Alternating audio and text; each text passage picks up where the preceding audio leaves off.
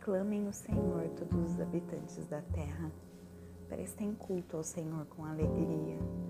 Entrem na sua presença com cânticos alegres. Reconheçam que o Senhor é o nosso Deus. Ele nos fez e somos dele. Somos o seu povo e rebanho do seu pastoreio. Entrem por suas portas com ações de graças, em seus átrios com louvor. Deem-lhe graças e bendigam o seu nome, pois o Senhor é bom e o seu amor é leal, é eterno. A sua fidelidade permanece por todas as gerações.